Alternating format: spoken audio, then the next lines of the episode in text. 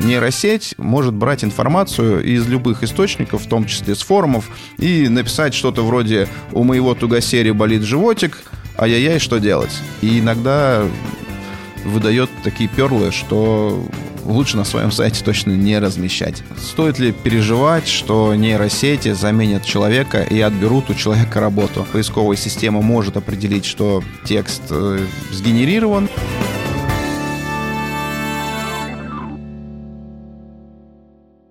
Всем привет! Меня зовут Игорь Скляр, я руководитель SEO-отдела в компании Media Nation. Клиенты часто задают вопрос, а давайте возьмем чат GPT и сгенерируем контент через него. И сегодня я вам расскажу, почему нельзя так просто взять и сгенерировать контент для сайта через нейросеть. Во-первых, на самом деле можно, только зачем? Контент генерируется для большого количества задач.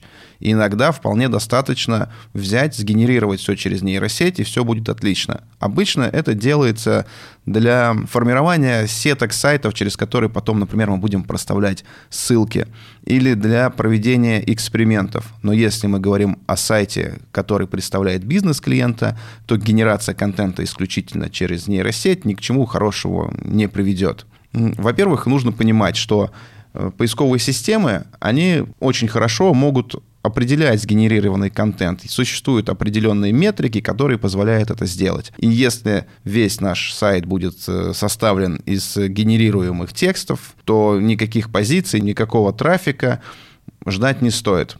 Но если мы хотим ускорить нашу работу, улучшить процессы и сделать часть наших задач сильно быстрее, то здесь нейросети нам очень даже помогут. Давайте разбираться, в каких случаях нам это пригодится и как это работает и что с этим делать. Давайте разберемся для начала, из чего состоит процесс для подготовки любой статьи, любого контента на сайте. В первую очередь мы должны понять, а какой вообще существует поисковый спрос, который мы должны реализовать. Для этого мы должны собрать всю необходимую семантику. Когда мы ее собрали, мы должны эту семантику правильно распределить по различным страницам сайта. Страницы распределили, пишем контент для какой-то одной страницы. Здесь очень важно понять, какой должна быть э, структура текста, какие должны быть э, заголовки, что должно быть написано в этой статье, каким языком и какие фразы следует использовать. Обычно эта работа занимает ну, достаточно много времени, и вот для этого нейросети нам очень даже сильно могут помочь. Они могут автоматизировать нашу работу, они могут помочь улучшить наши процессы и позволить сократить время работы с дней, недель до буквально каких-то минут или максимум часов. Чтобы наша статья выглядела естественной, мы должны ее таковой и делать. С помощью чат GPT мы можем собрать весь поисковый спрос, который есть э, в той теме, про которую мы хотим написать статью.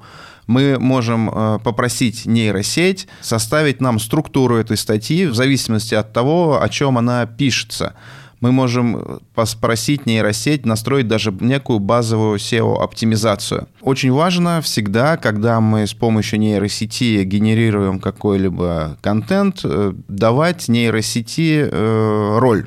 Например, если мы просим нейросеть написать нам какой-нибудь контент для медицинского портала, и просим написать информацию о том, почему у, допустим, годовалого ребенка колики в животе. Э, если не задать роль, э, нейросеть может брать информацию из любых источников, в том числе с форумов, и написать что-то вроде «У моего тугосери болит животик, ай-яй-яй, что делать?» Естественно, это не та информация, не тот контент, который нам нужен для какого-нибудь серьезного медицинского блога. Поэтому нам очень важно в любом э, промте, в любой задаче создавать для нейросети роль. Мы должны начинать э, наше обращение с нейросетью с того, что мы говорим, кто она. То есть выступай в роли медицинского работника, терапевта или профессионального журналиста помимо роли, э, вы должны четко обозначить задачу, этапы выполнения, уточнение и ограничение дать, э, сказать, какая итоговая цель этого текста и указать формат вывода. То есть формат вывода это может быть текст, э, таблица, маркированный, нумерованный список и так далее. Очень важно давать ограничения. То есть если мы просим написать какой-нибудь текст, ну, допустим, на 300 слов или там, на 1000 символов, мы должны это явно указать. Причем указать не просто «напиши мне текст объемом тысячи символов», он может это воспринимать э, таким образом, что можно написать и меньше, и больше, поэтому очень важно давать э, пороговые значения, как минимальное количество, так и максимальное количество. То есть напиши мне текст объемом не менее 800 символов и не более там, 1200 символов. Тогда этих рамок он будет придерживаться. Ну, давайте на каждом этапе немножко остановимся. Э, задача – вы должны очень четко формировать требования. И если ваша задача довольно сложная, то разбивайте эту задачу на этапы. То есть сначала одно, второе, третье, и в конце получаете итоговый результат. Во время э, работы с чат GPT всегда необходимо давать ей вводные данные для получения точной информации. Э, в идеале, если вы эти данные будете давать со страниц э, конкурентов или других источников, которые вам нравятся. После того, как вы получили желаемое, э, это может быть как уже готовый текст, так и все необходимые вводные для подготовки этого текста, вам нужно обязательно э, это все проверить на AI-детекторы. Что это такое? Как я уже говорил, э, поисковая система может определить, что текст сгенерирован, и нам нужно такие вещи исключить. Есть большое количество сервисов, которые позволяют проверить текст на наличие э, генерации. Я пользуюсь AI Connect детектором. Туда просто вбиваете текст, и система вам показывает, насколько она определила э, текст как э, сгенерированный нейросетью. Помимо проверки э, на различных онлайн-сервисах, обязательно проверяйте текст и вообще все, что вам генерирует система, неважно там метатеги, структуру текста, какие-либо заголовки, обязательно руками, глазами проверяйте, потому что, ну, по опыту в 20, там, в 25% случаев получается что-то не очень красивое. Иногда такие перлы выдает, что мама не горюй. Особенно это касается тех запросов, о которых нейросеть не смогла найти информацию в интернете и просто сама из своей нейронной головы эту информацию придумала. Очень важно следить за тем, чтобы подача и стилистика была ну, живая.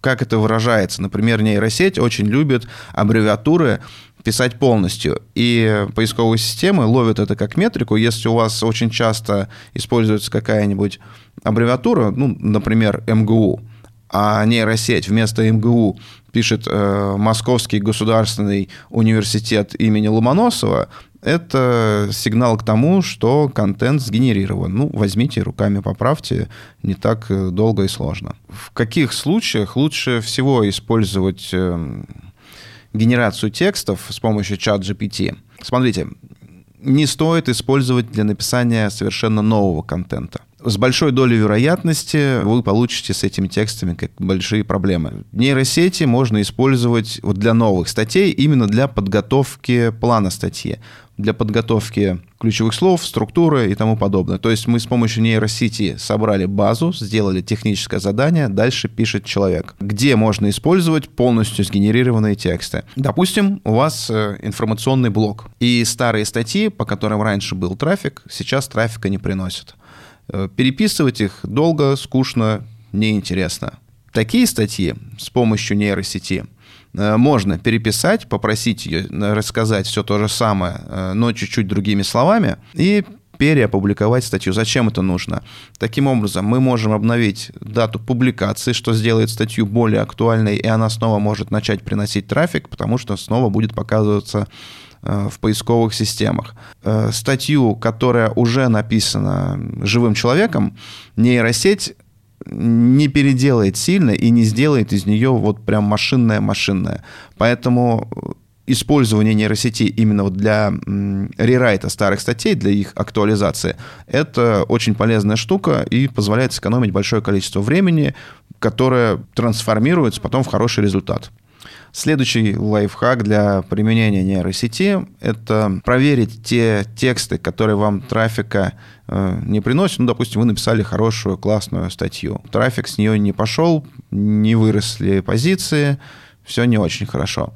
Прогоните ее через э, нейросеть, попросите нейросеть сделать ее более читабельной. На практике недавно вот использовали этот метод. Процент видимости таких статей поднялся с 1% до 9% ну, буквально за пару недель.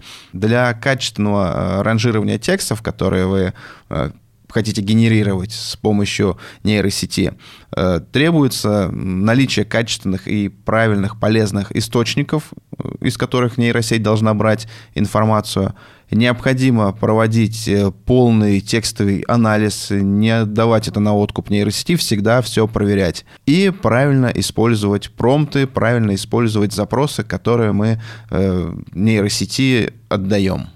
Стоит ли переживать, что нейросети заменят человека и отберут у человека работу? Нет, переживать не стоит, потому что человеческую часть э, по-прежнему сильно нужно, и оно будет требоваться всегда. Э, нейросеть, она лишь поможет человеку сократить время своей работы, оптимизировать процессы и делать свою работу лучше. Кроме того, сейчас формируется целая профессия, ну, мы внутри называем ее промтологи, то есть это люди, которые создают запросы для нейросети правильные, создают правильную структуру, там, большую, тяжелую, каскадную. В будущем будет только больше профессий, а не меньше. У меня подарок для тех, кто досмотрел выпуск для конца. По ссылке в описании вы можете скачать рабочие промпты, которые мы используем в нашей работе. Берите, пользуйтесь. Всем спасибо. Подписывайтесь на канал, ставьте лайки, колокольчики. Всем пока.